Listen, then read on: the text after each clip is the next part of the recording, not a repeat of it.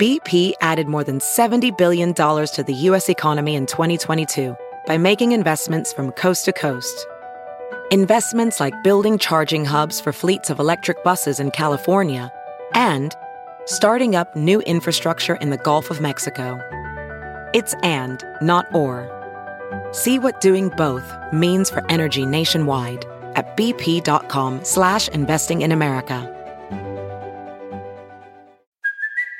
It's Kaley Cuoco for Priceline. Ready to go to your happy place for a happy price? Well, why didn't you say so? Just download the Priceline app right now and save up to 60% on hotels. So whether it's Cousin Kevin's Kazoo concert in Kansas City, go Kevin, or Becky's Bachelorette Bash in Bermuda, you never have to miss a trip ever again. So download the Priceline app today. Your savings are waiting.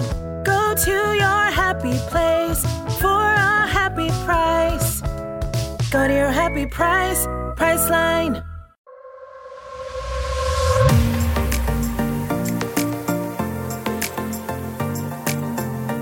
Hello, my angels. Welcome back to the Balanced Blonde podcast, Soul on Fire.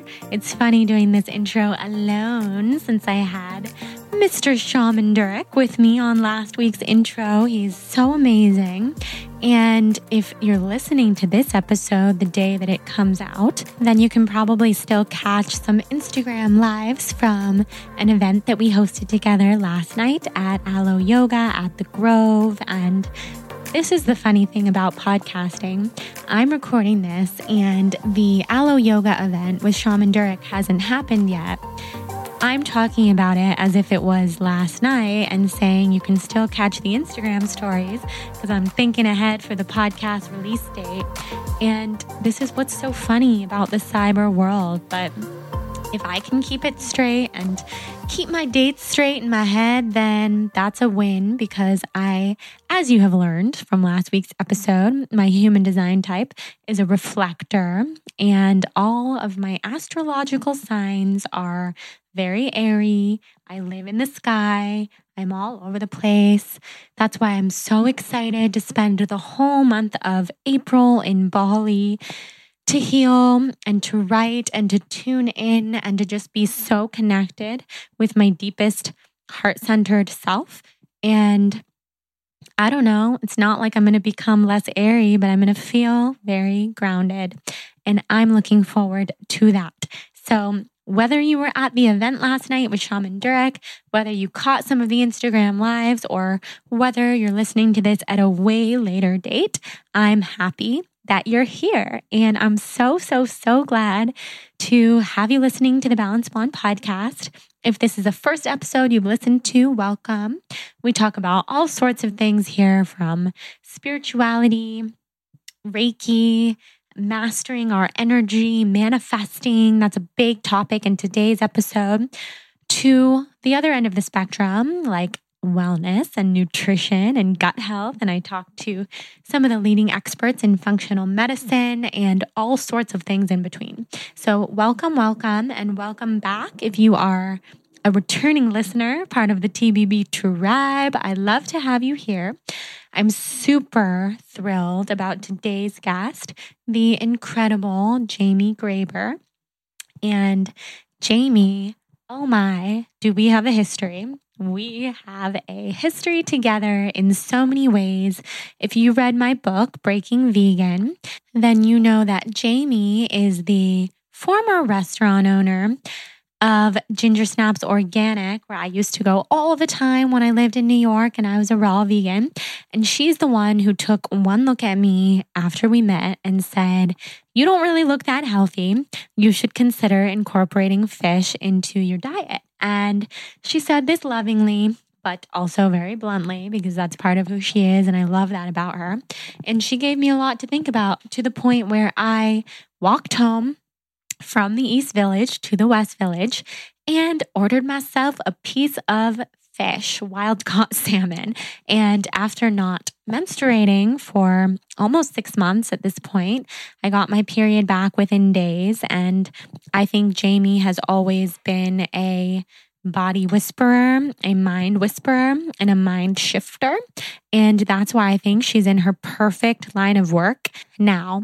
And I'm so proud of her because getting to this place where she is in her perfect line of work as a mind shifter, Reiki healer, Kundalini teacher almost, and all of these other incredible things that she does. She does deep healing work. She works with her clients to identify patterns, blocks, challenges, all sorts of other things in your life. She's a coach slash energy healer. She's amazing.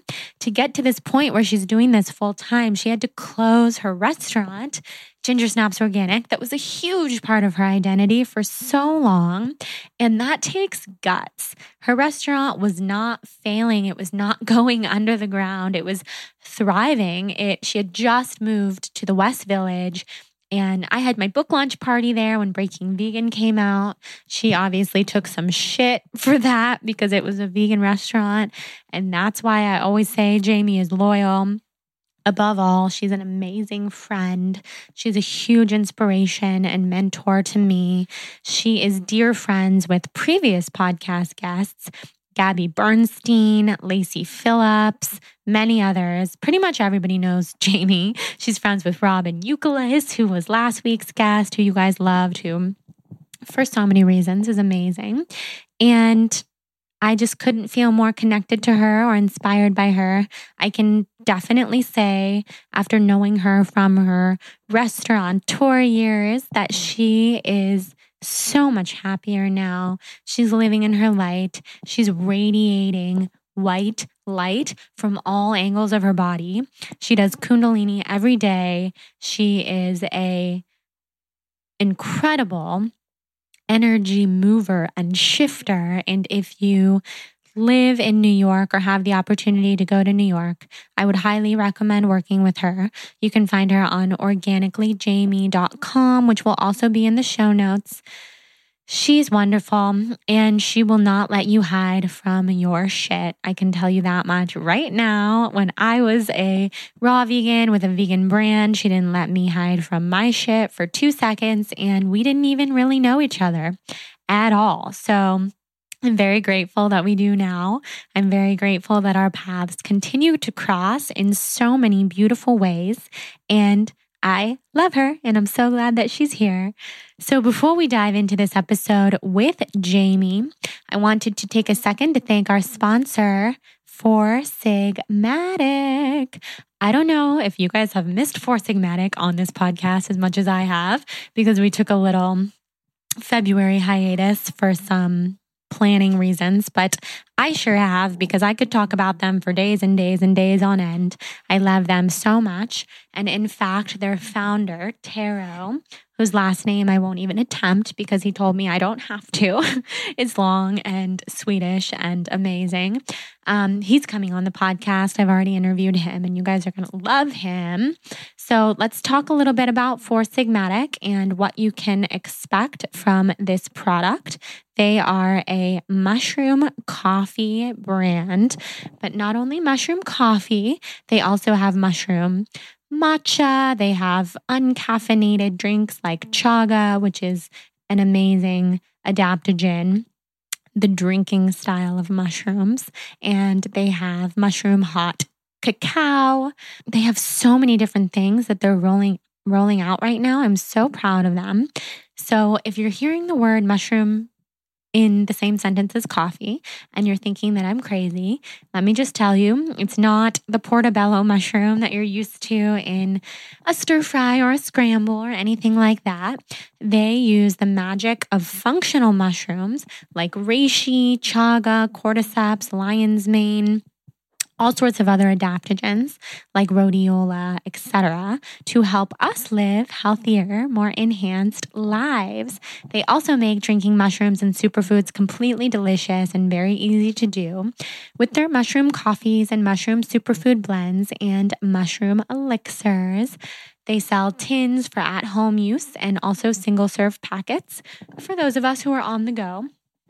And It's really delicious. All you really do is blend the product into a cup of hot water or nut milk or smoothie or oats, whatever it is that you're looking to pump up with the health benefits of adaptogens, and you will get the benefits.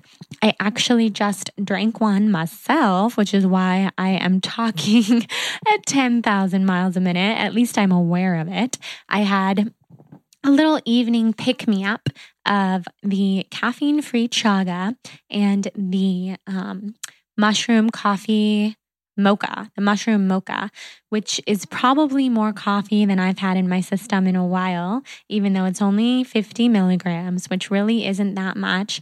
But their mushroom mocha with chaga is so delicious.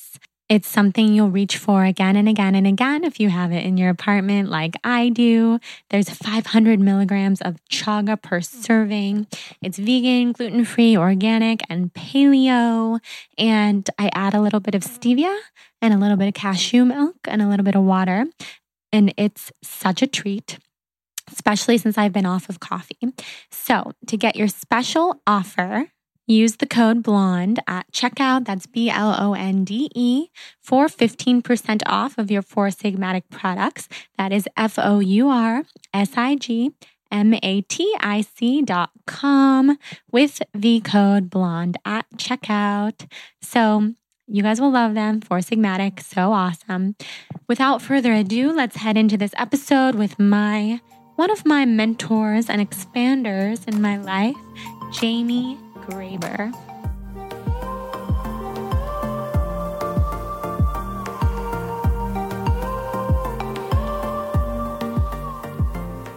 Okay, guys, I am so excited about today's guest. I am sitting here with someone who, if you've read my book, you might recognize from my book.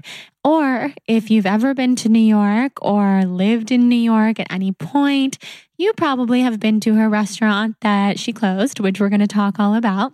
And the woman who I'm sitting here with is Jamie Graber. Hi.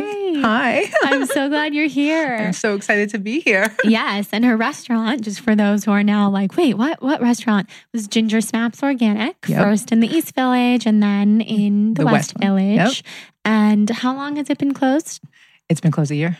A, a year. little over like a year and like this is uh, last week I celebrated February 1st was my celebration of giving the keys back. Are you serious? February yes. 1st? Yes. Okay, so you're going to die because so that's 201. Th- those are the numbers. Yeah.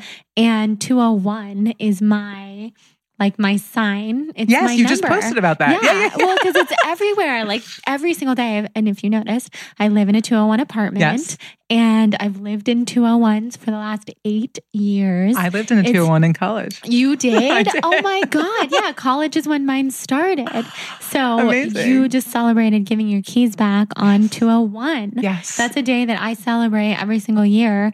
I and love I. I love that you say celebrated giving them back because Yes. this was such a celebration for you. Such a celebration. People will come up to me often and they'll be like, I'm so sorry you closed. And I'll just look at them and I'm like, I'm so happy I closed. Right. You know, it was a choice, you know, like I I could have kept going, you know, I definitely could have kept Yeah, going. And it was just like such a choice of like, do I want to have a sane life and actually serve, or do I want to keep doing this and just be miserable? yeah. And you had asked me earlier, um, the final straw for me in I don't know if I'm jumping ahead, but the No, final shot for me was that I um I was very unhappy. My husband, I would wake up every day and I would just say to my husband, like, I just, I, I don't want to do this anymore. I don't want to do this anymore. And one day he said to me, then don't. And I was like, huh, okay. Just kind of like let that percolate a little bit. And at this point, I'd already been seeing clients one on one. So I knew the difference between doing work that made me happy and doing work that made me insane. And then I went to um, a lecture at Cap Beauty, and Lacy was there. And I had never, I didn't know who she was, but um, I was mesmerized by her and like her movement and like, and the fact that she was talking about manifestation from a stance of no vision boards and like a different thing. And I'm like, and there was a little bit more darkness to it. And it really resonated with me. And so I went to sign up for a one on one with her. And for me, normally I'm like, oh, it's all about the signs. And so when I went to go sign up, it wouldn't work. So normally I would have been like, oh, forget it. It's not supposed to work. And then said I emailed them like, excuse me, um, I was just at a lecture and it's not working. And it's already a six month wait list. And I really don't, I mean, six week wait list. And I really don't want to have to wait. Um, and they wrote back right away and they were able to get me in. And um, that was in September. And then November 6th was when, see, November 6th, November, November 7th actually was um, when we were scheduled. And so I knew that I had to get really, really quiet to really figure out what it is I wanted to speak to her about because I wasn't really sure what I wanted to talk about with her because I wasn't sure what I wanted to manifest with Gingersnaps. Because even when I was having the successful moments and the right people were writing and the, and it was packed and busy, there was still such sadness for me. Like it just wasn't. It didn't make. There wasn't joy in that, and so I wasn't sure what I was trying to manifest exactly. And so she and I were having the conversation finally, and I did all my expander work. And like she's like, "So who are your expanders?" I'm like, "None."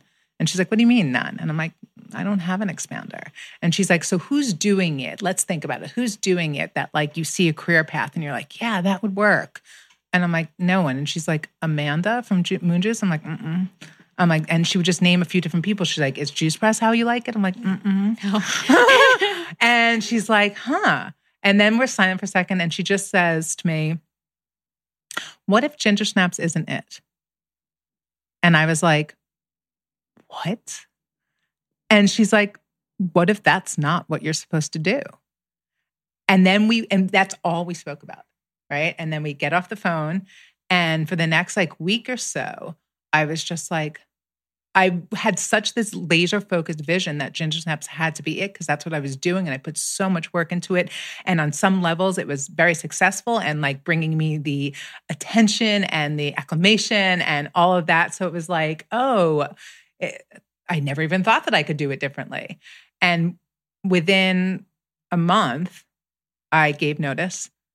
I remember finally my husband was just like, don't do it anymore. Just don't do it. And I gave notice, and my landlord offered um, to half my rent for me to stay. No way. Yeah. For six months to a year, he said, because he loved me. And I was like, this is my test. Yeah. And I and right away I'm like, Hell no. It's not about that. I can pay my rent. That was never the issue. It's that I'd be miserable. And um, yeah, and I went back to him and I said, yeah, like that's not, I, that's not going to work. And then I spoke to her again, maybe six weeks later, a month later, and I was telling her, and she's like, okay, well, some tests are going to show up. I'm like, no, Lacy, I'm like, the, the keys have been given back. I'm like, there's no more So tests. I'm like. I am done. And yeah, and that was the greatest, most empowering thing I can do. And then getting to work with more and more clients and taking those steps. And like, you know, there was definitely, I say it now as if it was so easy because it's all working out and flowing, but like, you know, there was definitely moments where I question myself and like who am i and how will people receive me this way and even though i was already working with people and even in my time in gingersnaps i really worked with people and that was like where my joy was when i sat down like even when people like you would come in and we talk about our stuff um but you know a new identity and like it was it was just yeah i can't it's been a year Yeah. Oh Yeah. my goodness. Well, it is a new identity and it's it's leaving something behind like you said that you put so much work and love and effort into. in six years 6 years. Yeah, that was my next question. Um 6 years. I mean that takes such bravery to walk away from and such clarity. yeah So, everybody listening, Lacy, that is Lacy Phillips, who's been on this podcast and was such a hit because who's not obsessed with her? Yeah, I mean, she's amazing. she is mesmerizing. Yep. That's the word that you used. Yep. And I mean, to be able to pinpoint like maybe this business that you've put your whole identity into that is you Mhm. isn't actually it. yeah I mean, it, it was a life changing moment for me because she gave me permission to think that I, it could be something else. So it wasn't even like closing gingersnaps it was this eye-opening moment of it can be something else instead of it just not being gingersnaps in that like negative space it was like it could be something else Right. And that's what's so beautiful. Yeah. And like I told you when you walked into my apartment like over an hour ago, because we've been chatting, um, is that your aura has expanded in every single direction. thank you You are so light. And I mean, you have this lightness about you that is so noticeable and just beautiful and amazing. And before, I mean, the last time, I don't know if this was the last time I saw you was that at your book um, launch at my book launch At at, your Snaps? restaurant. like, it was more noticeable to me that you were not happy. Where, I mean, when I lived in New York and you had the East Village location, there was more happiness because you weren't, I don't think you were at that, like, I'm done breaking point yet. And then there was such a shift, and I was like, mm, I don't think she's very happy. I mean, just in Yeah. my head. Yeah, because I, you was, can I remember at your and the thing that was interesting when your book launch was going is that like Gingersnaps was doing really well. I had a pretty good staff at that time, and I think that's why I was so sad because I'm like all the things that I thought were making me unhappy about the restaurant before have now all been fixed. And I'm still really unhappy because I don't want to deal with. Um, we went into it a little bit before, like, you know, for Gingersnaps, a lot of the success was built on people cleansing you know, and and people knowing that like mine was the cleanest and Gingersnaps was the cleanest. And, you know, obviously you're a perfect person to understand that like you can get really that can get really scary for people. And coming back to my disordered eating days, like it I was watching my customers get triggered into being really scared of food. And I was realizing that I was part of it. And I was helping them get this idea that certain foods were scary and that they were labeling them bad or good, or and that it just started to question everything for me that when people were booking the cleanses, which on a business side was what you want, there was a little part of my heart that was like, am I am I being of service right now? Or am I, is this really what I should be doing? Because originally when I first did cleanses, they were food, right? Mm-hmm. But the business side dictated what people wanted. And people wanted liquids because they because that was the easiest fix, mm-hmm. right? And the food cleanses that I started, I really loved because it was about portion. It was about understanding like why we eat. It was about looking at your patterns and getting the idea of like when you're on a cleanse and you have food all throughout the day, it's a little bit of a time I always said for people to intentionally check in why are you eating? Are you actually hungry? Are you mm. bored? Are you trying to like, you know, fill a void? What's happening? And I thought that a food cleanse was really good at getting you more intuitive in your eating. Right? It was. I remember doing your cleanses with the chia pudding. I Yes. still think about that chia Yes, pudding. I'll give you the recipe. okay, amazing. And I remember that you had a sugar free option, Yep. which I loved, Yes. especially in my highly orthorexic days. But I also loved because, I mean, I'm still not a big proponent of sugar. Mhm. So I definitely see what you're saying with the food cleanses being that's one thing, Mhm. but then liquid cleansing is a whole other a whole beast. yeah and it and it really winds up getting really getting fear around food. And because i had such a time where i was so scared of food i would see customers come in who were having who i could feel it. And again part of it was maybe me projecting it onto them but it also could like feel it. And i don't I didn't want to be part of that for someone. You know, I didn't want to put someone on a journey of realizing, like, yeah, if you're on all liquids for seven days, your stomach is going to be flatter. Mm. It is. But then you're going to eat something and it's going to feel different in your body. And then you're going to start shaming yourself because you ate. And like, I don't, I didn't want to be part of that storyline anymore. And so it became a really weird thing where we talk about like blocks, right? So for me, it was like when someone would book that cleanse, I almost energetically was blocking it because it would be, it wouldn't be an automatic, like, oh, great, like this is great for my business. It'd be like, oh, I feel bad. Like that this hurts. This doesn't feel good. Um, and so that started to be so I think when you came for your book thing, and you, because of our conversations and because of your book, and I remember reading your book and loving your book, and because of all of that, I think, especially when you showed up, it was like a really large reminder of like, I am helping perpetuate this idea that is fearing food and the orthorexia and all that stuff because of what my business is. And the more successful I get, the more I'm going to be doing that to more and more people.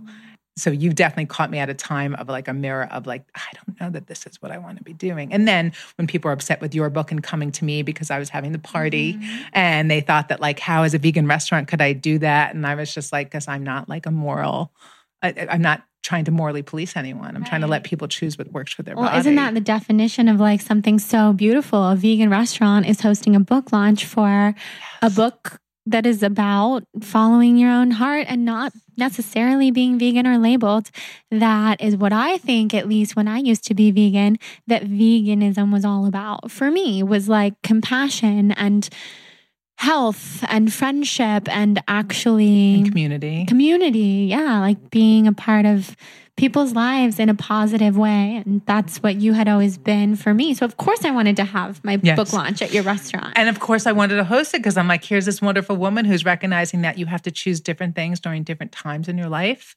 And you have to be in touch with your body and in tune with your body to know what's working for you and what's not. Because I remember that conversation that we had, and I was in the East Village before we were doing, I think you actually changed your name and announced it at that party. I know. So actually, your restaurant was like a, a milestone with so many things that I've done because I hosted an event with Max Goldberg, Yes. which is actually how I met you Yes. um, through Max. We hosted that event in the East Village in like 2014. And I remember I was sitting there with you saying, well, you, I was saying, I don't feel that great lately, and this is how I feel. And you were like, Well, are you getting your period? And I said, No. And you said, For how long? And I said, It's been like three or four months. And you're like, Okay, that's a problem. That's a big deal. And I was like, Okay, I know. But I had been thinking in my head, just before you vocalize it out loud, that's not a big deal. That's not a big deal. It's not that long. This can't be related to my diet. I'm so healthy. And of course, you know, that was a huge part of the reason why. So you said from your own experience dealing with the same thing to eat some fish. And at first I was like, hell no, I'm vegan. I'm not going to be eating any fish. But I think it was a matter of, I want to say, either days or hours. Maybe I think hours. it was hours. I Yeah. think you actually did it the next day because I think I remember you telling me that. you Right. Or maybe it was day. that day because I walked home from your restaurant all the way to the West Village and I stopped at that place, Suen or Oh, love Samhain or something. Yeah, no, Suen. you had recommended it because I was like, where do people eat fish that you can trust? Yes. And you recommended that. So I had salmon and literally got my period back a couple days later. And, um, and then we had that event and I was so torn, like how, how do you host an event as the blonde vegan and be honest with people and not be so bogged down by the fear of what people are going to think? Because if you're hosting an event and you can't be authentically who you are, it's just going to cause so much stress. So I much- remember for that, and you're, and I remember for you, what you were worried about was that you were like, but my my my fans want me to be vegan, and I remember saying to you, no, they want you to be you because that gives them permission for them to be them, Mm-hmm. and the ones that are really your fans are going to be so freed by the fact that you're telling your truth and that you're you're doing it. And yeah, and you stepped into that so beautifully and it was that was the best place to announce for the first time because everyone was so supportive. Yep. The people there, most of the people there had already been through something similar. Whitney and Danielle from Sakara, I Mhm. remember they were like, Yes. "We've been there. You Yep. you had been in the same experience." Yep. Max totally understood. Everybody was so understanding and so supportive. And then I announced it on the internet and that was a whole different story. That was a whole different story. But it was Mhm. beautiful because you opened up such a great conversation to be having because when people get caught into these labels, they disconnect from their body and they disconnect from like, you know, the what we're using to travel around this planet in this lifetime in. And if you disconnect from that, you can't possibly be making choices that are going to be for your highest good because you're not connected to your vehicle. Exactly. Yeah. And it's, yeah. And then I remember just being so proud of you and like all the stuff that was happening. And I remember it was hard. I remember it was hard because people were mean, hmm which is like so bizarre to me. Like I could never imagine attacking someone on the inter- I couldn't I don't really attack people in person, but like the fact of like and like they were like going after you, but like you really did open up such a huge conversation. And look at how much better you are now and what you're doing and probably how many more people you're touching. Yeah, it was kind of like what you're saying with walking away from Gingersnaps, everything that you had built. That's how it felt for me walking Mhm. away from the blonde vegan, even though the balanced blonde brand was taking its place, like something was taking its Mhm. place. I didn't have to delete my website or anything. It was just shifting everything that scared me so much about what I would lose and what wouldn't be a part of my identity anymore became just that much better, that much more expansive, that much more just authentic in so Yeah. many ways. So, yeah, what I was doing all of a sudden started to feel amazing. Mhm. And I remember telling my mom, this is so nice. I don't have the same pressure anymore because, at least in my eyes, I was always looking at myself as this vegan blogger. So you, you have to look a certain way if you're mm-hmm. the picture of health. And I remember letting all of that go. Like, I can look however my body is supposed to look. Yeah. And I'm allowed to do that. And Yeah. like, that's actually part of my brand is balance and like, authenticity and and just and fueling yourself nourishing so everything changed and so crazy that i announced it there i still Yes. remember that And I remember I was telling you this earlier, and me getting like pushback because I did that and allowed that and thought that that was a good thing. And I would tell my people who'd come into Gingersnaps that they shouldn't be vegan if that wasn't right for them, or they should mm-hmm. be. And like as we were talking about earlier, there are times in my life where I'll go back to plant based eating. And then I switch from that and then I go back into it. And I think that like the the trick is, and this is where like the meditation and all the other stuff comes in, is that like when you get yourself quiet enough to really be in your body and to feel what's going on in your body, you're able to make true intuitive choices with food.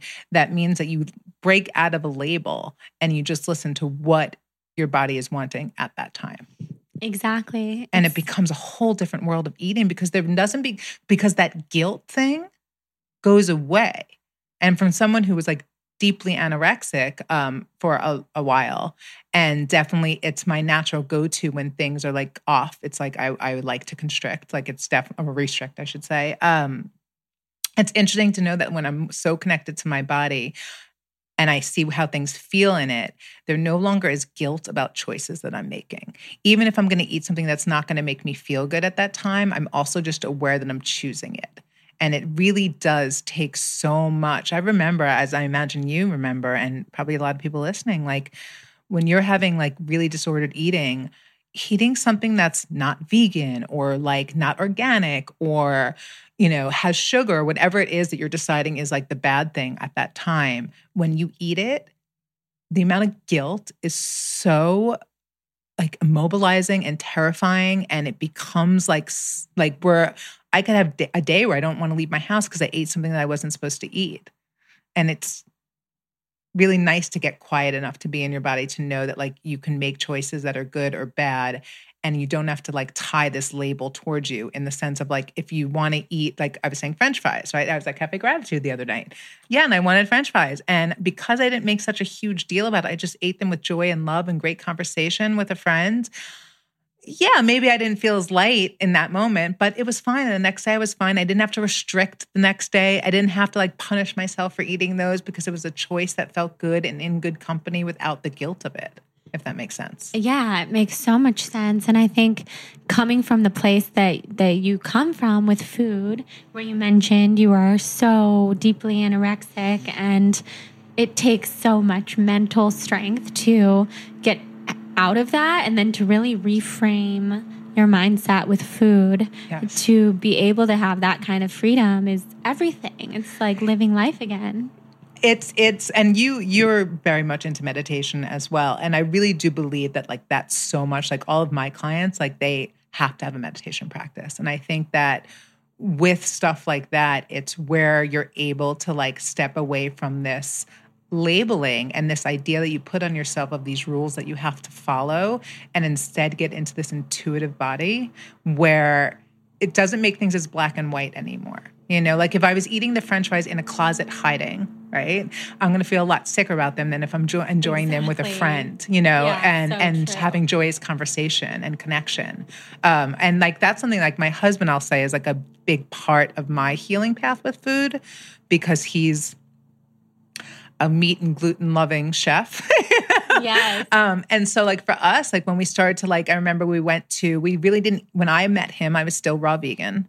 This was now eight years ago. And we went to Morocco together. And that was the first time we started eating together. And I was in Morocco, so I couldn't exactly eat raw there. That would have been like very scary. And we just, he taught me that like food can be celebration. And he thought, and he taught me how like there's so much joy in food and it doesn't have to be about overeating undereating. It's just about being in the experience of how of connection through food and that there's celebration through it. And um, i think that was a big part. I definitely have to credit him to a lot of that.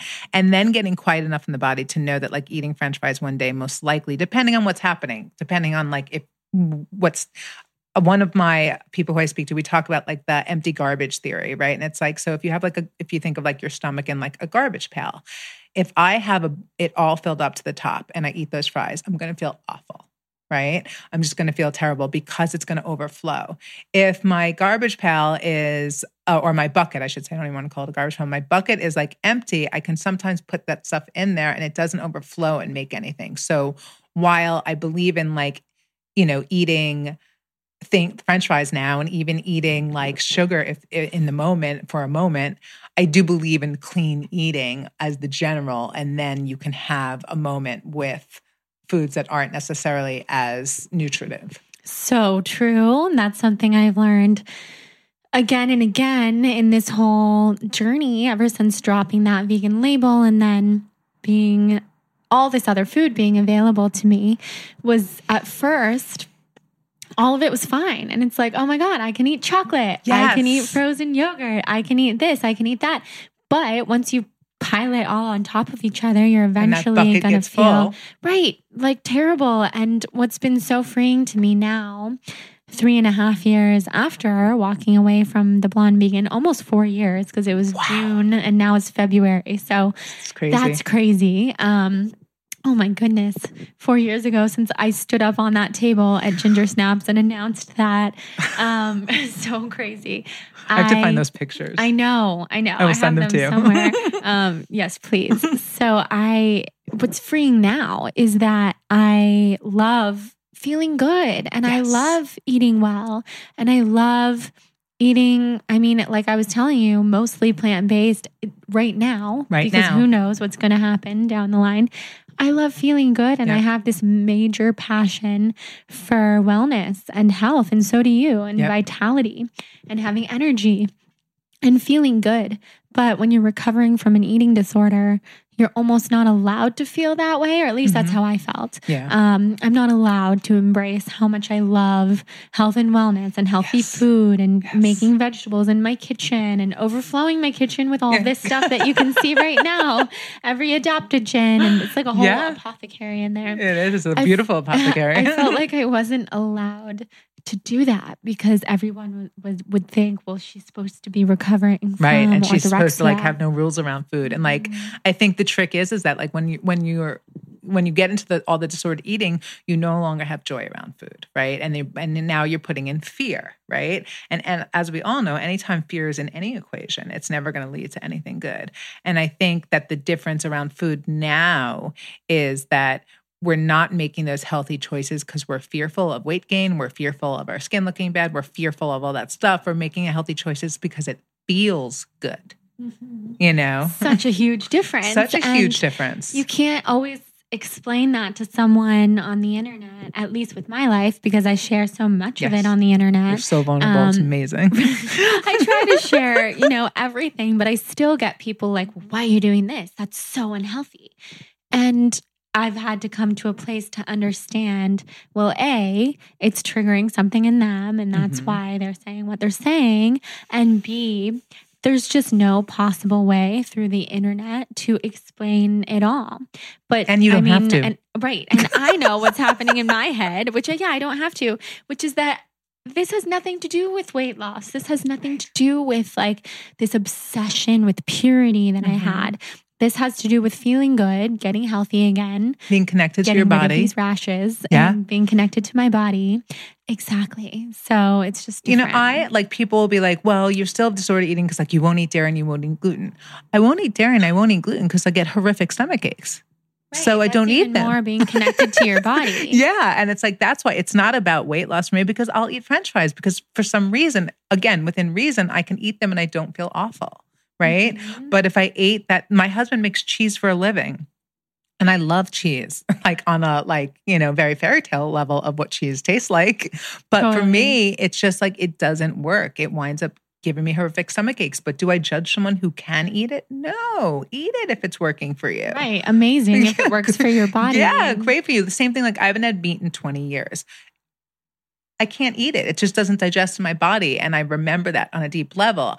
Fish works better for me. Right. And so I'll eat that. So it's not that I think that fish is not eating an animal. Fish is still eating an animal. I'm aware of that, but it's an animal that my body can process. Right, exactly. I, You know. know? I love that you say I'm aware of that because Yep. it's like, yes, we know, and people are always going to try to make you aware of what they think you, you know, they know that you don't know. But you know, I mean, you know, you've been through all of it already. Yeah. We make these choices for ourselves. And I think that's the thing that's like so tricky out there, especially when all of us are putting our lives more publicly out there, is that we're all individuals walking the planet and everything's going to change for us from different times for different things. And I think that when someone thinks they have the answer for everyone and everything, that's the people that you should run clear from because Totally. no one, there, if it's not that simple, it's not that simple. And there, we are such complex beings that I don't think there's one diet for everyone at the very least. And I certainly don't think there's one diet for me all the time. So there'll be Right. times where I'm much more plant based, and then there'll be times when I'm not. And then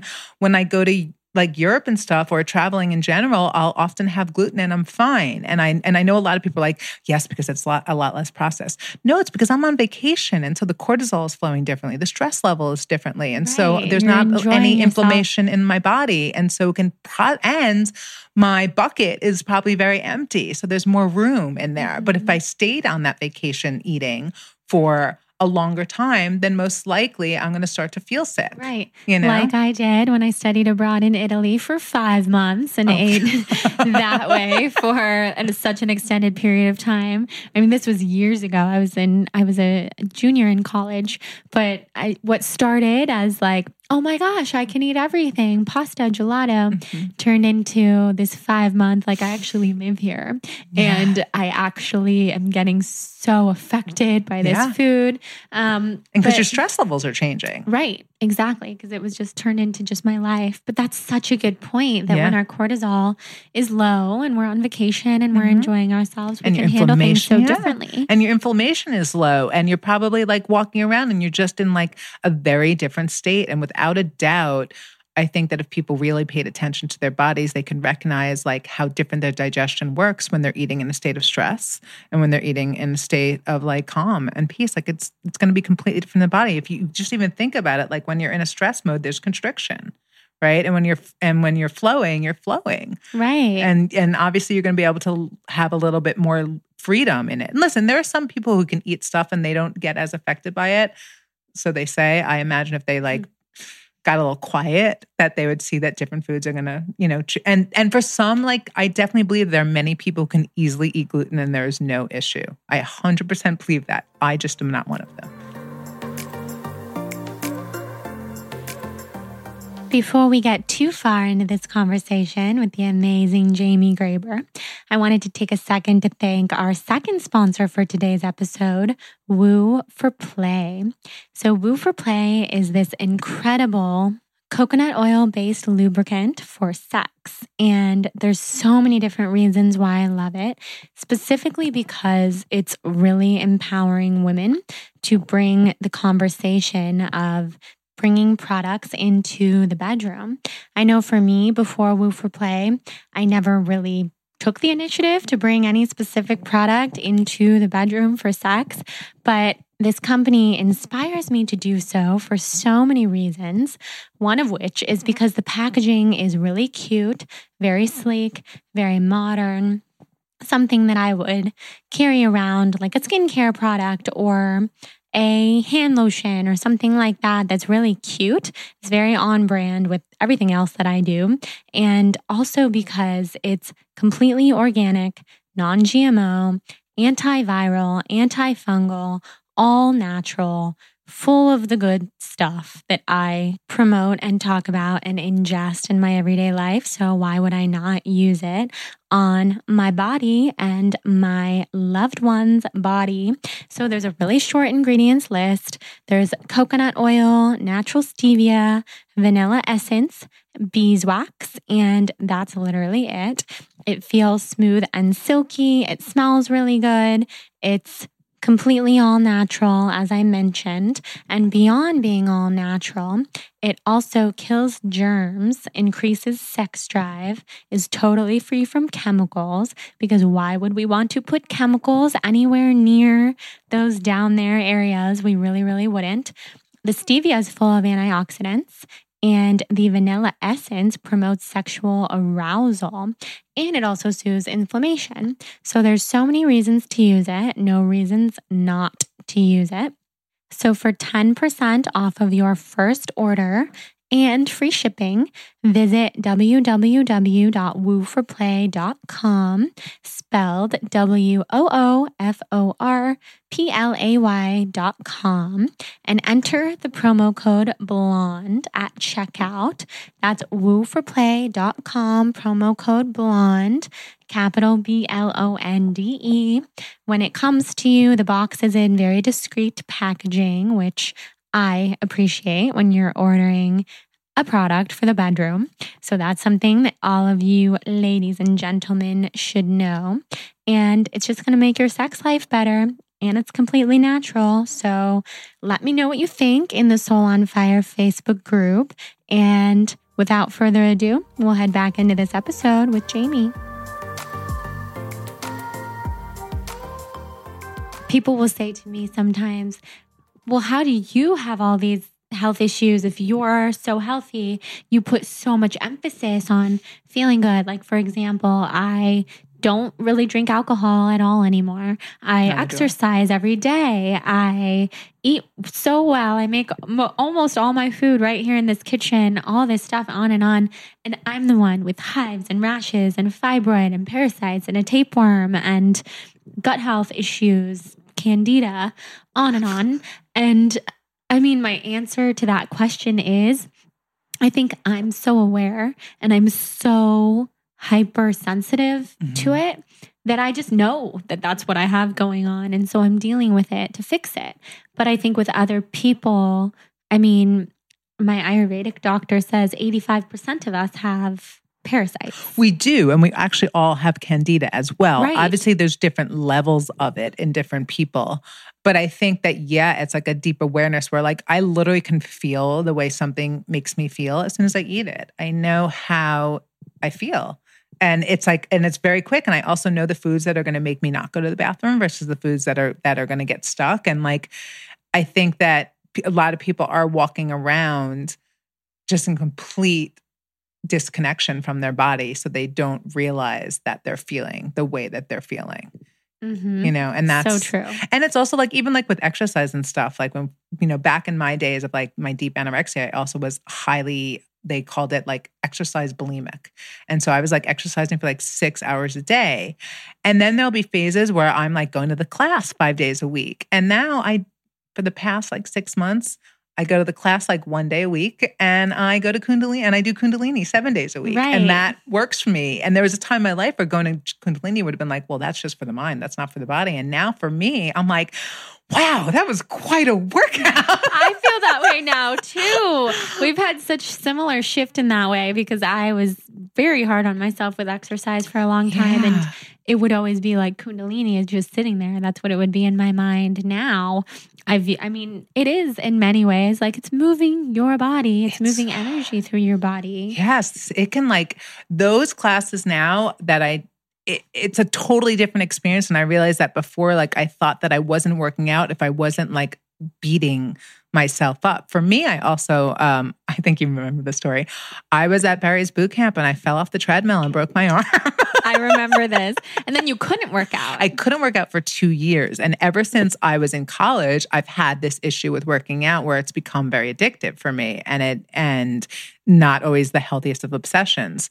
And so when I had that, I remember the doctor saying to me, like, you know, you just broke your arm. And I was like, okay, well, like, when can I go back to Barry's? And he's like, okay, just told you you broke your arm. And then I'd be like, well, can I go to Soul Cycle? And he looks at my husband and he's like, she doesn't understand the language that I'm saying to her. He's like, tell her, bye bye, Barry. bye bye, Soul Cycle. And it was, yeah, it was like, he was not, he, he like was used to dealing with like high level athletes. And I was like this like girl who just broke her arm and just wanted to go back to Barry's boot camp. And he was like, oh God, she's so insane. And I was, because that's literally all I could think about. And um, so I could not work out for two years because I wound up getting frozen sho- shoulder. And because I tried to go back to Soul Cycle too soon, which he specifically said not to do. And I was like, I know me. And I did it. And I wound up hurting my arm all over again in that class. And then I was scared to get back into working out. And then that became a whole thing. And like now I find really balance with it where like I go to I go to them when I'm in the mood and I don't go to them when I'm not in the mood. Mm-hmm. And it feels very freeing. The thing that I don't miss is the kundalini. Like that has to happen every day because it checks my body and it checks my head and it changes my entire outlook on whatever is going on in that moment. And I think that the exercising of the mind is the thing that I'll say at, this point, and that can change. But at this point in my life, I think is like the most important thing anyone can do is constantly be in a space of exercising the mind. Absolutely. And you're doing your Kundalini teacher training. And you know, it's so crazy when you walked in and I noticed your aura and your energy and like the light beaming out of you. I was I thinking you. Kundalini. Like Yeah. Kundalini has some some role in this. And then you immediately said, Well, I haven't missed a day of Kundalini in In six months. yeah, six Yeah. months. And oh, for someone like me who like loves and knows the power of Kundalini, and also I know that I don't get there enough. It's so cool. Like it's so inspiring more than you know to see how it's affecting you and this lightness that you have about you. you. It's so cool. It's, it's like for me, I it's just the most powerful. It's the most powerful thing I've ever done. When I lived in LA back in 2000, I used to my friend Heather. She's like the one who just taught me like goddess energy and that idea of like how how much we have going on in ourselves. And she would take me to the beach at five in the morning and have me do this kooky thing called Satnam and all this Kundalini stuff. And it had to be at five in the morning. We'd go. And I'd be like, I don't know what this is, but I feel amazing. And like in that time, like everything really flowed and like, and granted, I was also young and stupid back then, but the thing was mm-hmm. like things were like very flowing. And then I would go to Yoga West, and like that was like my thing back in the day. And I really loved it. And like you couldn't leave the class without feeling better and without having your brain rearrange. And there are moments during classes where I'm like full of anger and like pissed off and like think the teacher's stupid and want to, and I'm like, oh, I don't want to use a curse word, but I'm like, F you. And like I get all angry. But by the end of the class, that's been released. And it's, I, it can't, it, you can't leave that class without feeling better, even if you were frustrated during it, where you're doing like breath of fire for 11 minutes with your arms up in the air and you're like, you've got to be kidding me. totally. Um, but then you get nice arms. you know? Right. But yeah, it's such a powerful, powerful, powerful practice. And I think like for all my clients, they have to meditation is number one. They have to do it. And for me, I find that like Kundalini meditation is probably the most easily accessible and the easiest to notice the transformation right away. Because I do TM every morning and I've been doing that for years. I think like I started, I learned it like five years ago and I had in in and out with it. And for the past like two years, it's been very consistent and I love it. And I think it's an incredible practice and I still do it. But there's something very different about the way the meditation and the breath work and the mantra that happens in Kundalini, where it's like an automatic, very quick feeling where you can be, I can have a day where like obviously still shit goes wrong. Sorry. Uh, you can curse. um, still, you know, stuff goes wrong, um, and and the frustrating moments and things that happen that you wish would have happened differently in that moment. But like, you can get on that pillow and like swing your arms around the chant for whatever it is for like eleven minutes, and you come out of it and you're like, oh, oh, maybe that's why that happens. I don't have to be attached to that outcome that I was attached mm-hmm. to. And like, you know, what they talk about the neutral mind is a lot of like my work is like, yeah, like when you get to the space of a neutral mind and you're able to like really get quiet enough to know that there is no right, wrong. Same thing with the labels. It goes back to that same thing. You have all this freedom to have no attachment of bad feelings towards anything, or even good feelings necessarily towards everything. It's just like all is. Yeah. And that's what I think Kundalini delivers in the most beautiful and quick. Yeah, it's Quick. immediate. Yeah. It's immediate. and it's the only place where I, well, not the only place, the easiest place for me to have like visions, like Yes. psychic type of visions. Mm-hmm. And this has been maybe for the last like over a year, I've been developing this part of me that's kind of like medium. Like I, I'm I've sure. been speaking to like people who've passed on and sometimes it's really hard for me to access which is so confusing and frustrating because i have it and i'm like this is mm-hmm. real and then i don't and it's my consistent kundalini practice or my inconsistent right now but when it's consistent that's when i mean the third eye opens up and everything is It's- happening. yeah, it's like I the third eye stuff is like such an interesting thing because it's like when I'm I have my new office and everyone's like, "How'd you like furnish it so quickly?" and like, "How did this happen?" And I'm like. Because I've been seeing it, like the visual has been like so clear in the in the Kundalini stuff, where I literally, it's I'm like, oh, it's north of where I live. Ooh, I don't really want it to be a nomad, but I guess it's north of where I live, and it has high ceilings and it's white, and like, ex- and then like I walked in the room and like it wasn't even like a question as soon as I saw the office. And like I randomly, oh, what's so funny is that I was on a flight to Colorado and I was listening to your podcast um, on the flight with um with Lacy is what I was listening to. And I'm on there and I'm and I'm on Google as I'm doing it just because at that time I had just been renting rooms by the hour and I really felt that my practice needed to expand and it needed to be in my own space because for mine it's like such an experience thing that it that it really needed to be a room that I can create on a consistent basis. And I've been like seeing it in the visions but not totally, you know, closed handed, like fisting it, like this is what it needs to be. So very lightly, gently knowing it was coming. And on while I was listening to you guys, I was Googling trying to find a space. And I was on the fit because I was so enthralled into that podcast. I wasn't like, like angrily like going through Google that I wound up on the fifth page of Google. Like who goes to the fifth page of Google? I was on the fifth page and I found this place and I'm like, oh, that sounds interesting. I'm like, I see the picture. I'm like, oh, it looks like they're white spaces. Okay. Oh, I'm like, it is. It's north of me, but thank God it's not Nomad. It's only like four blocks north of me. I'm like, oh my God, I think this might be the place. And I wound up seeing them like on that Monday when I got back. And and it just was and like it, it literally looked exactly like what I've been seeing. right It and that's so from the much sense. Kundalini because Right. I was able to like see. We did this one meditation with Harijiwan, and he was like, and it was crazy. Like I'd never experienced such an eye opening in that thing. And I go up to him and I'm like, I'm like, um, so what was that meditation exactly? And like, what was that song you played? And so like, I need to know because like, I just opened, I've never experienced anything like that before. And he was like, Jamie, we just cleaned it for you. You don't need that meditation to access it anymore. He's like, you just need to be quiet and you need to do your your meditations, whatever meditation that is at the time, and you'll be able to see it again because we just cleaned it for you. But you don't have to be attached to that meditation.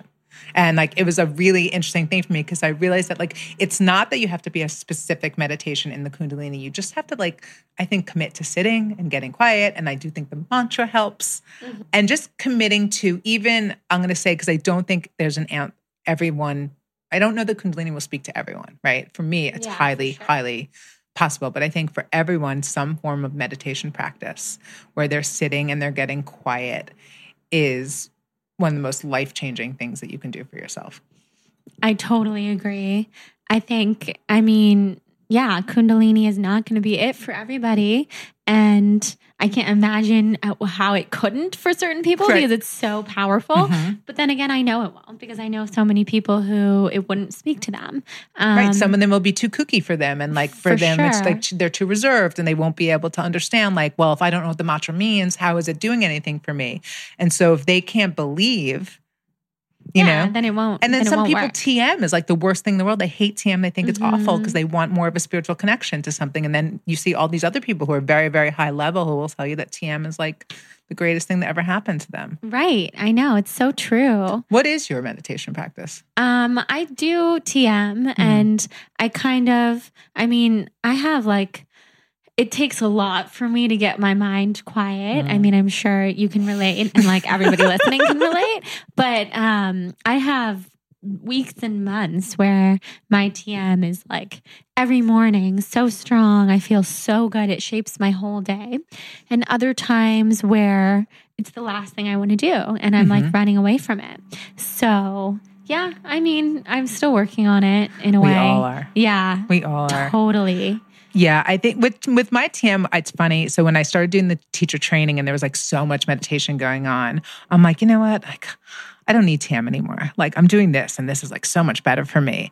And it was probably like three days had gone by, and I hadn't done the TM, and I totally thought I was fine. I was on the phone with my friend Meredith, and I'm like, yeah, I don't think I need TM anymore. Like, this is totally working for me. She's like, huh, interesting. And then, like that next day, I was like confused. I didn't know where it was. I was like foggy. And I was like, what is different? What is happening? And for me, it was I, I, the next day I started the TM back again. And I'm like, Mhm. okay, there I am. I have like, which I imagine that you can relate to, right? Like I have anxiety stuff, right? Like, and usually morning time, especially since like that's where a lot of the stuff happened at Gingersnaps for me, where like the anxiety would run of like someone not showing up and like all the staffing stuff. Mm-hmm. And so mornings became a really hard thing for me where like wake, like even going to bed at night, I was like, oh no, I don't want to wake up tomorrow. I don't want to wake up tomorrow. And so for me, TM, and that was like the last year of Gingersnaps is when I really started to put it in, was it helped me to have that pause between starting my day and waking up. And so I actually do TM lying down in my bed. And I tell my clients, they don't do TM because I can't teach TM, but with like the Kundalini stuff that I give them often, like I'm like, if it's easier for you to commit to it where you're just like lying down and I'll put like my hands on my stomach and do Reiki to myself and then and close my eyes and do my mantra. So I'm up, but I'm lying there. It just eases me into the day where it doesn't have to start with like social media anxiety and just like you know emails or or whatever it is that's going to get me into that space of anxiety i'm able to like ease in so that when the things happen there's always a pause between reaction and i think that that's because of um, of a consistent meditation practice for me at least Yeah, definitely. That makes so much sense. How long do you usually do it for? So I do the TM for 20 minutes every morning in the way that I just described. Like I've never sit up and do it. I'm very, very bad. I don't do the five o'clock one. No. you got to do what works for you. You Yeah. find what works for you. I mean, people swear by that one. They say that it's the one that like really has like the juice in it. But I'm also doing a lot of Kundalini meditations throughout the day. Like I, I have my like sheepskin at the at the office, you know, and Sitting on mine and I as we speak. I'll sit on that or I'll sit on like my biomat. And like, so in between clients, I'll just do different Kundalini meditations throughout the day, which really helped me. And so I feel like that's my five o'clock because they're always getting sprinkled in, or like before I go to bed, I'll do one. yeah. So that's really helpful. And like, I don't even know. Sometimes I'm like, I don't even know if it's TM that I'm doing, like, because I don't think that they want me lying down. Right. No, I think a lot of people lay down and oh, do Oh, okay. it. Yeah. I mean, but it's true. You just have to make it work for you. It doesn't have to be. I tell people do in Sat the Nam. rules, Like do like I don't know that this mantra means anything. I don't know. It's just what I was taught and it's been helping me. And so I don't need to challenge it. But for anyone, it's like close your eyes, put your hands on your stomach so you're super grounded, breathing in and breathing out with a conscious breath and saying something so that you can try to keep the mind in the mantra instead of in the list of what you have to do that day Exactly. and knowing that it's going to go there anyway, but then just try to go back to the mantra. Yeah. You Just know? bringing the focus back. It's so, Yeah. I mean, it's so much more simple than we make it out. So I want you to tell us about what you do now. You are a mind. mind shift. I call it like mind shifter and uh, energy um, work. And so this is what you've been doing since you closed the restaurant. Yeah, I started doing it before I closed, which is part of why I think that also did help me because I, I really was able to see a clear difference between when I was doing that work versus restaurant work and where my joy was. So sometimes it's about food, but it never like stays about food. But basically it's about uh, conversation. You know you come and we have a conversation about what's going on and what we want to work on and like where whether it be like blocks or like things that you're trying to call forth that like you're not able to do and old stories that you're telling yourself. And then we have the conversation so that we can reframe it and that you can see it differently and see like all the different possibilities instead of you know, it's interesting when you come to something like focus because, like, we want to be focused on something that we want, but we can't also think that we know the answers. Because, for example, if I like thought I knew who my husband was supposed to be, I never would have married my husband at the time. Like, if I was making a list, I was raw vegan, I was highly addicted to, you know, being quote unquote healthy, all the things. And my husband is completely different than that. Right. And so, um, and so um for me for me i think that like you have to have an idea but it has to be like a loose idea of what it is that you want to bring forth. And i think that like when you're able to open up where it's not this like laser focus of what it is that you think you need and just know that maybe it's more touched on a feeling or something that you're able to see more possibilities in every situation. And so we try to have those conversations so that we can change the thoughts. And then we go and we do energy work which is going to be a blend of reiki and light touch and sound and you're on a biomat and there's um then what we're doing is we're having that conversation we're getting you into the subconscious state so that we can have all the messaging that we just had go on a deeper level to help the reprogramming of the stories so that we can like live a different life is the kind of the work that i do Wow. So i hope i explained that well no, you totally did. So how long do people usually come back to see you? Is this like so so for me because i um, what works for me um, in the sense of like what the therapies or the different healing modalities that work for me is consistency. And so most people will see me either weekly or biweekly. And sometimes they'll continue to see me because they want they cleared that up and now they want to clear this up. And so um, i think that most of my clients stick to like they might start off weekly and then they'll move to bi-weekly but it's a consistent relationship where they're accountable. And then like for me even though i'm very i love the woo woo and we do a lot of the woo woo um, we also have like very clean action steps that people have to take and clear directions that they can actually move forward and not get into this space of because while i'm obviously spoke so much about meditation i believe for every meditation you do you need to take an action step forward so on my days when I'm struggling and I like might be meditating for four hours, in between each break, I have to take an action step forward. I'm not allowed to just sit on the pillow. So I go in to get the answers of what I'm supposed to do on the pillow, but um, action is really important and clear action. And so that's why a lot of people why it becomes something where you're like you're showing up more and more because you have to keep on being accountable. And I think that people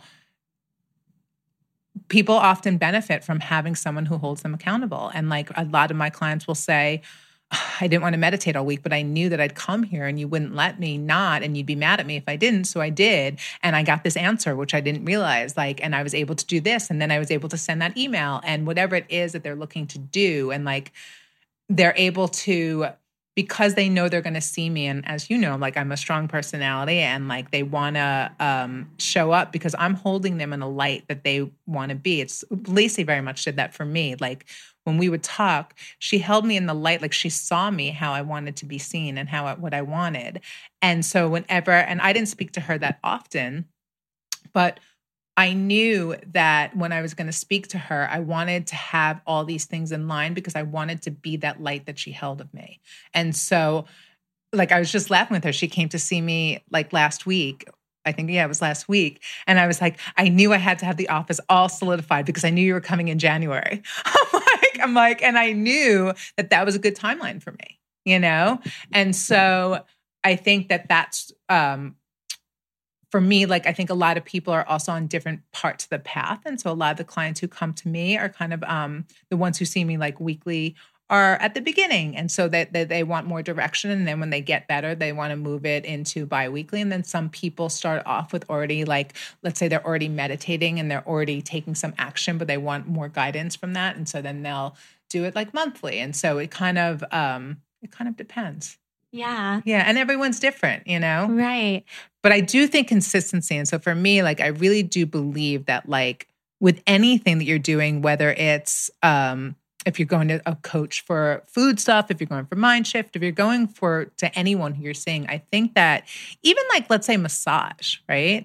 A consistent work of any of those wins is going to be better than doing it when you just are having a moment and you just need it as like a quick fix mm-hmm. because it's in that maintenance that you're able to like really get the deeper work going as opposed to just fixing like that problem that just happened like oh my back's out so i'm going to the masseuse well if i kept on going to the masseuse after my back was out it probably wouldn't spasm them up again because i'm constantly working the muscle in the direction i wanted yeah. to go so yeah. yeah. That makes so much sense. Yeah. It was so crazy when I was in New York because well, I was trying to come in and see you, and yeah. then it was the just the week of like everything was happening while I was there, which is how I always pack my New York weeks. But yes. then everyone who I was seeing had just been coming from seeing you, yes. like that. Okay, that's why I was like, why is this world so small? Like there was Lacy who I was talking to, and then Robyn. I just came from Jamie. Yeah. I'm like, wait, what is going on here? This is and everyone who I was talking to, I was like, oh my god, I just did the blonde. Um, vegan. What? Oh my god! I just did the blonde vegan, the Balanced Blonde. You knew um, me in the TBV days. Yeah, and I'm like, that's so funny. Like she keeps on coming up, and I am becoming more and more. I've been listening to your podcast a lot lately. Um, do you know who else I loved on yours? Um, Morgan. Morgan, the, the Southern Yogi. Yeah, she's amazing. I love her. I know. I, I, love her so much. I really love, and I don't even do that kind of yoga anymore. But right. like, I love her. That was a great podcast. Yeah, I would say thank you. I would say she's my favorite person to follow on Instagram. Me, too. I um, ask everyone to follow her. Yeah, same. I, all of my friends know. Like, we're going to talk about the Southern Yogi, her life, like her yeah. her kittens or cats, like everything in her friendship with Jessica, who is mm-hmm. on this podcast too. Yeah, I listened I just, to that one. yeah, I think they're both so genuine. Yeah, I think what's interesting for me is that she's she's young, right? Well, how old is she? Morgan's 27. She's my age. And Jessica, yeah. I think, is 22. Yeah. And I find like what's so beautiful, um, about both of them is that like they're such old souls. And so like listening to them speak about it, like you would think they have so many years of wisdom underneath their belt. And like it's so amazing. You as well, you're definitely in that category too, to be able to be so evolved and like really getting to know yourself on such a deep level at such a young age. It's like so amazing. Like I was I was a philosophy major. So when I was 19, I was trying to study the brain, but like I went off the loop. I went crazy. you know, and that's I think when the disordered eating happened. Right. But it's nice to see all of you really positive like investigating your life, investigating your mind, investigating your choices and not doing it in a way that is like detrimental to yourself, but really beautiful and right. blossoming and inspiring for all the people around you. Thank you. Yeah, that's so that we can always evolve. And I mean, Morgan and Jessica are such prime examples too of like they both got divorced very young. Oh, I and, didn't know that she did too. I knew yeah. that Morgan did. Oh, oh yeah, Jessica just recent, more recently. Um, so that talk about walking away from something that yeah. has been so such a big part of your life and same with you with gingersnaps so what would you say the hardest part of walking away from the restaurant would be I think that because of we're a label society and because we're so there's so much of our worth built into like what we do for a living, the part that was really scary for me was like becoming irrelevant, you know, and and not and not having a, a great answer for like what I do, you know, and like, and, and also because like I had a restaurant, it was a very clear answer. So now when you ask me what I do, even though it's clear that I'm like doing the coaching, it's like getting to describe it is a little bit different because it, uh, each session is different. And so it becomes like not clear cut. Like I had a very clean answer before. Mm-hmm. I run a vegan restaurant. That's what I do, you know, and a lot of people come and cleanse there. Now, depending on who you're speaking to, you have to use words so they can understand it. And so it becomes like my husband's family is like very like they're Texas and like they're just very different than this. But I'm able to speak to them in a language where they all love it. And like finding that and like I was scared to even tell them that I was doing this because I thought that they would think it was like bullshit and like you know and even my father i was worried and my father was like well that's brilliant he's like it kind of sounds like the cognitive therapy you did when you healed your like eating disorder i'm like yeah i, I guess that that is sort of what it is. So So cool. Yeah. That yeah, that your dad or that yeah, your dad, but different types of people support it for kind of how they see it in their different ways. yeah and, and yeah and i think for you right like the identity stuff Yes, that's such a huge part. Mm. So when you were having your session with Lacy and you couldn't think of any expanders for the Mhm. restaurant, Mhm. who would your expanders be now? lacy yeah. Lacy's a huge expander for me. Like probably one of the biggest, probably the biggest one for Lacy. And like I'm lucky because we're friends now. And so I get to really see and watch her expand from like, and like she's so interesting because like I'll say to someone like, "This is what I see I'm going to be doing soon," and then like it, it'll show up and that will be what she's doing. And I'm like, she's such an expander for me on so many levels because I watch it from a close thing and I see how it's happening. And it's like so genuine and so authentic and so in line with what she's supposed to be doing. And I don't mean that I'm doing all that digital stuff. It's just like in the way that she sees a vision for herself and it's able to like flow into that very, very nicely. Who else is, I mean, I think that she's just like such a clear one that mm-hmm. I don't even know, but I can see it now in almost everyone I meet. I can find like areas in them that they lead, they act as an expander for me, you know, and, and I can just see expansion in all of it. And I think that's a big part of it. Yeah. That makes so much sense. Like in you. Yeah. You know, like watching you and seeing how you evolved is pretty beautiful. I love that. yeah. so much. Yeah, uh, she's she's such an expander. Totally. I see her that way too even in ways that like she's so good with boundaries and So good with not boundaries. taking on too much and not committing to I mean she's not even seeing private clients at this point. I. And I mean I wanted to see her. I wanted my best friend to see her and she's like I'm just not seeing Yeah. clients right now. And to say that to someone that yeah, you've become friends with is I have so much respect for that. Yeah. That's what I struggle with. Yeah. Boundaries are a funny thing because, like, I'm actually, boundaries I'm really good at. But for me, I think I almost have to, like, not have as strong boundaries as I have, Yeah, yeah. you know? And, but I think that also I learned boundaries because with gingersnaps, I had none. I had Mhm. none. Like, I was really bad about, like, I had no, that's part of what wore me out is I had no boundaries with my staff. I had no boundaries with my clients. I had no boundaries with any of it. Um, and boundaries are important because you can't, if you don't take care of yourself, you cannot show up for anyone else. And I think like Lacy's a really beautiful example of someone who absolutely knows that she must take care of herself in order to show up and do the work that she is guided to do. You know? Yeah. Yeah, she's she's amazing. So cool. So now you have your expander. And your expanders because it's so beautiful to find in everyone what it was that you weren't able to find at all when Mhm. you were really in the dark. Yeah, and so that's an advice to someone. If you can't see anyone doing it, well, it's different. If you can, if you can't see anyone doing it, but you can see how you can like change the vision and do it differently, by all means, Mhm. do that. Totally. I, I didn't see that. yeah. No, you were just like, this is No, not, this- this is not what no. I want anymore. So cool. So we're going to go into the rapid fire questions that I ask everyone who comes on. You don't have to be super about it. rapid, but yeah, they're so fun. So, oh, first, this is an easy one. What is your sun, rising, and moon signs? Um, If you I know. am, yeah, Scorpio and Sagittarius. Amazing. Yes. So, wait, Sagittarius, is that that is that fire too? I actually, it's funny with astrology stuff, and I say this whenever I write about the moon. I'm very connected to moon cycles. Right. Um, with my signs, it's also different because obviously, depending on what year of life you're in, what what it brings out in you. And I, even though people tell me I seem very Scorpio, like I think I'm much more Sagittarius. right. Um, so I don't. I'm not a huge person of like, oh, she's so Capricorn, she's so this. Except for with like my husband, he's very Virgo. he But- is. Yeah.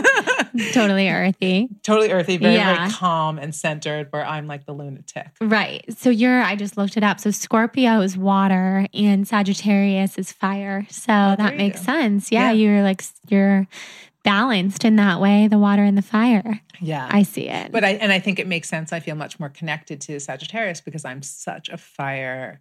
That's just like how yeah. You know? Absolutely. Yeah, that's you. That's Yeah. so cool. Yeah. So, what is your dream vacation? Ooh, my dream vacation. My dream vacation is to have um, a yacht and go through with a whole bunch of my friends through like the Mediterranean. That's and it's hmm. actually one that like we literally like I do believe I know it will happen because my husband and I have like been on like those sites where you see like whenever we go over there, we'll like read the name of the yacht and we'll look it up and you can see like on this one website like how much it is to rent for a week, like how much staff it comes with. So Oh because we'll gosh, focus on that. I believe that will happen. But yeah, that's the dream vacation. Yeah, you will manifest that. That sounds so fun. Maybe you'll come. It's gonna be a bunch of us. Oh my God, I would love nothing more. That would be so fun. Um, who are some of your mentors? Lacy would definitely be a mentor for me. Um, Guru Jagat would be a huge mentor for me. She's also another. Exp- she's a huge expander for me. I think um, she's amazing and so intelligent and brilliant and knowledgeable. I really love that about her. Gabby would be one for me. You know, um, Jenny. The irony is that I'm very lucky because it's a lot of my friends, you know, are huge, huge mentors for me. Jenny Sansouci, Oh Healthy yes, Crush. yes, yes. You should totally have her on. She's amazing. Yeah, I would she's love amazing. She's um and she's really interesting too because she has like so much knowledge and she's such a great writer. She's um and she's doing things a little bit differently than anyone else. I love her. Yeah, but so all of them I think are mentors depending on what it is and I'm looking to be mentored from, Mhm. you know. Yeah, that's that's mentored so about it, cool. I should say. Yeah. Chocolate or vanilla? Vanilla. Really? Even though I eat a lot of chocolate, I really love vanilla. yeah, vanilla is so good too. I love vanilla. Favorite crystal? Oh, without a doubt, citrine.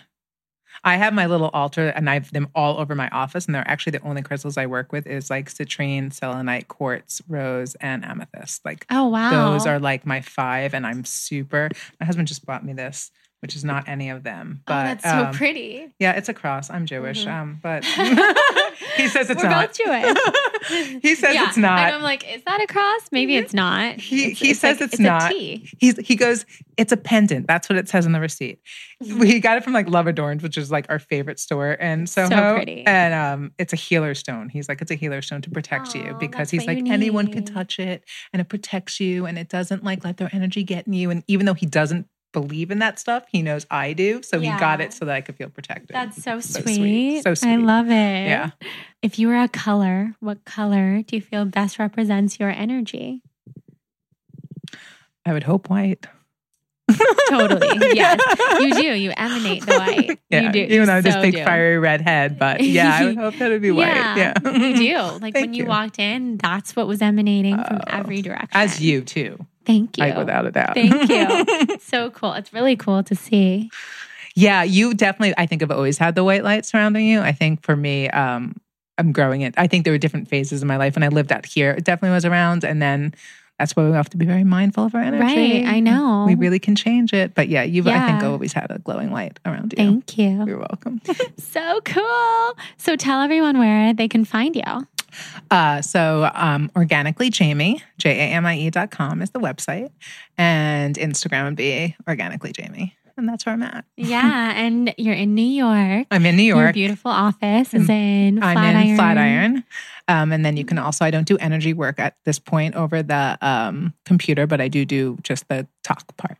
The coaching Yeah, the coaching yeah. part. It can be virtual, but the energy is just in person. So cool. Yeah. I cannot wait to have a I'm session so, I'm so excited for you I'm to come so back. excited. I'm gonna like make you book your ticket like I know, ASAP. I know. I want to come back. I really want to find some dates to come back in the next like month or month and Oh, a would- half. and I want to take your yoga. I didn't even realize that you were like fully teaching. I don't know how I didn't realize No, because so much has changed since Yeah. I lived in New York. I didn't teach yoga Yeah. at that time. Where did you do your Um, teacher training? Yoga Works. Oh, that's where I did mine. Oh, really? In well, in 2003, I did it at Sacred Movement, which is no longer here with Southern Uh-huh. Gray, and then I did it. I, I did my 200 level and my 300 level with Yoga Works. In LA or New yeah, York? in in LA, I With did it in who? With Annie Carpenter, who I don't think is doing it anymore. Is she? No, not at Yoga Works. I wish she was. She's Um, amazing. I love her.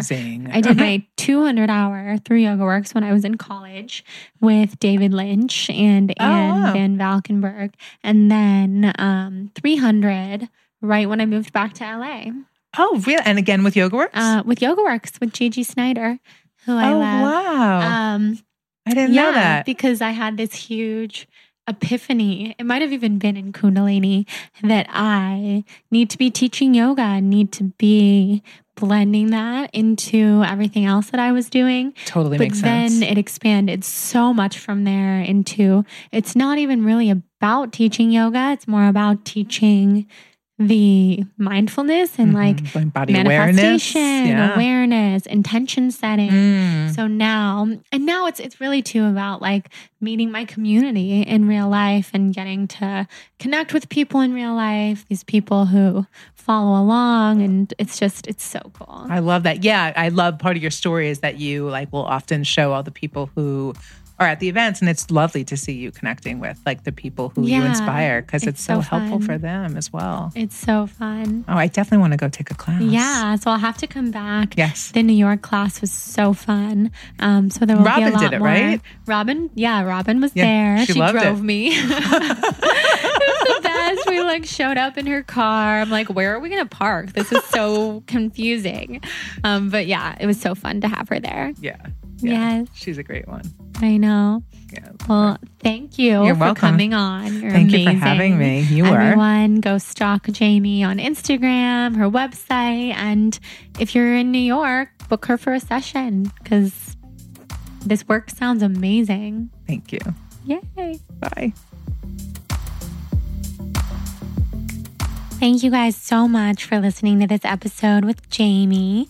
She is such a light in my life. She's definitely one of my expanders, as Lacy would say. And I think if you have the opportunity to work with her in New York, then you absolutely should. Now you've heard all about her very cute office in Flatiron and how she even manifested that into her life. And her bravery to walk away from her restaurant to do what she's doing now is something that sets my soul on fire and I know will set yours on fire too. So check her out, follow her on Instagram, do all the things. And I also wanted to let you guys know about something a really cool offer here in Southern California. If you're interested in taking a trip to Ojai, the Ojai Valley Inn has so graciously offered the code TBB 2018. So that's capital TBB 2018 for a 15% discount off of your stay at the Ojai Valley Inn. I love, love, love that hotel. It's probably my most loved oasis in all of Southern California. It's just so beautiful, so magical. And I love that they're offering that discount to you guys because they want you to come stay and experience the magic too. So you can head to the link in the show notes to book that. That is a midweek stay that they're offering, but you can always do as I do and stay for a couple days midweek and then extend it through the weekend and just pay full price on the weekend, but get a discount on the first couple of nights. Or if you have a flexible schedule, you can just go in the midweek. And it's amazing, super romantic. Highly recommend the spa. Highly recommend working with Nicola, the shaman. If you're there, if you haven't heard her on this podcast, you've got to go listen to that, that episode after this. So, yes, head to the link in the show notes, use TBB 2018. And if you want to keep the conversation going, for this podcast and for all the fun manifesting soul on fire things we talk about in this podcast, head to the Soul on Fire podcast tribe on Facebook and I will add you into the group and you can join our tribe, the conversation. It's a really good place to stay up to date on what I'm up to and what a bunch of the listeners are up to so you can make friends in all different cities and Finally, finally, if you feel called and inspired to rate and review this podcast, then I will send you my blogging tips and tricks document that I am so, so, so happy to send as a thank you to everyone who rates and reviews the podcast. So just screenshot and send an email to jordan at thebalancedblonde.com and I will send you that document if you rate and review. So thank you guys so much for being here. Thank you for supporting my world and everything that makes my world go around, which is you guys. You guys, you guys, you guys. So thank you from the bottom of my heart. I hope that you're having an amazing, inspired, creative, soul on fire day. And I can't wait to talk soon. Bye, guys.